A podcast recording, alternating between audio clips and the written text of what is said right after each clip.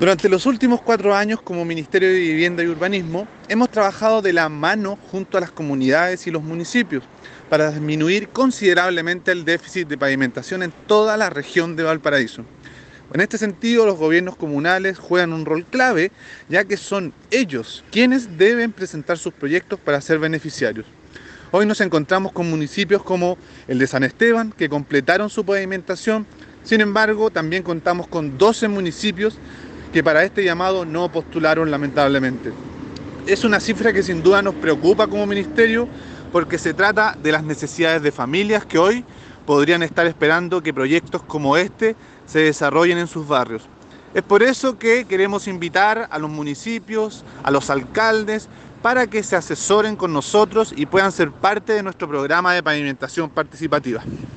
Este es uno de los eh, programas del ministerio más exitoso eh, son casi más de 25 años que se viene eh, implementando este programa y que ha permitido pavimentar una gran cantidad de pasajes y calles en toda la región de Valparaíso. Bueno, este año nuevamente han sido seleccionados 128 calles que, que se transforman en un beneficio directo para las familias porque eh, dejan atrás el barro del invierno y no solamente son los pavimentos, sino que también son las veredas y mejorar finalmente el barrio. Así que estamos muy contentos con esta selección.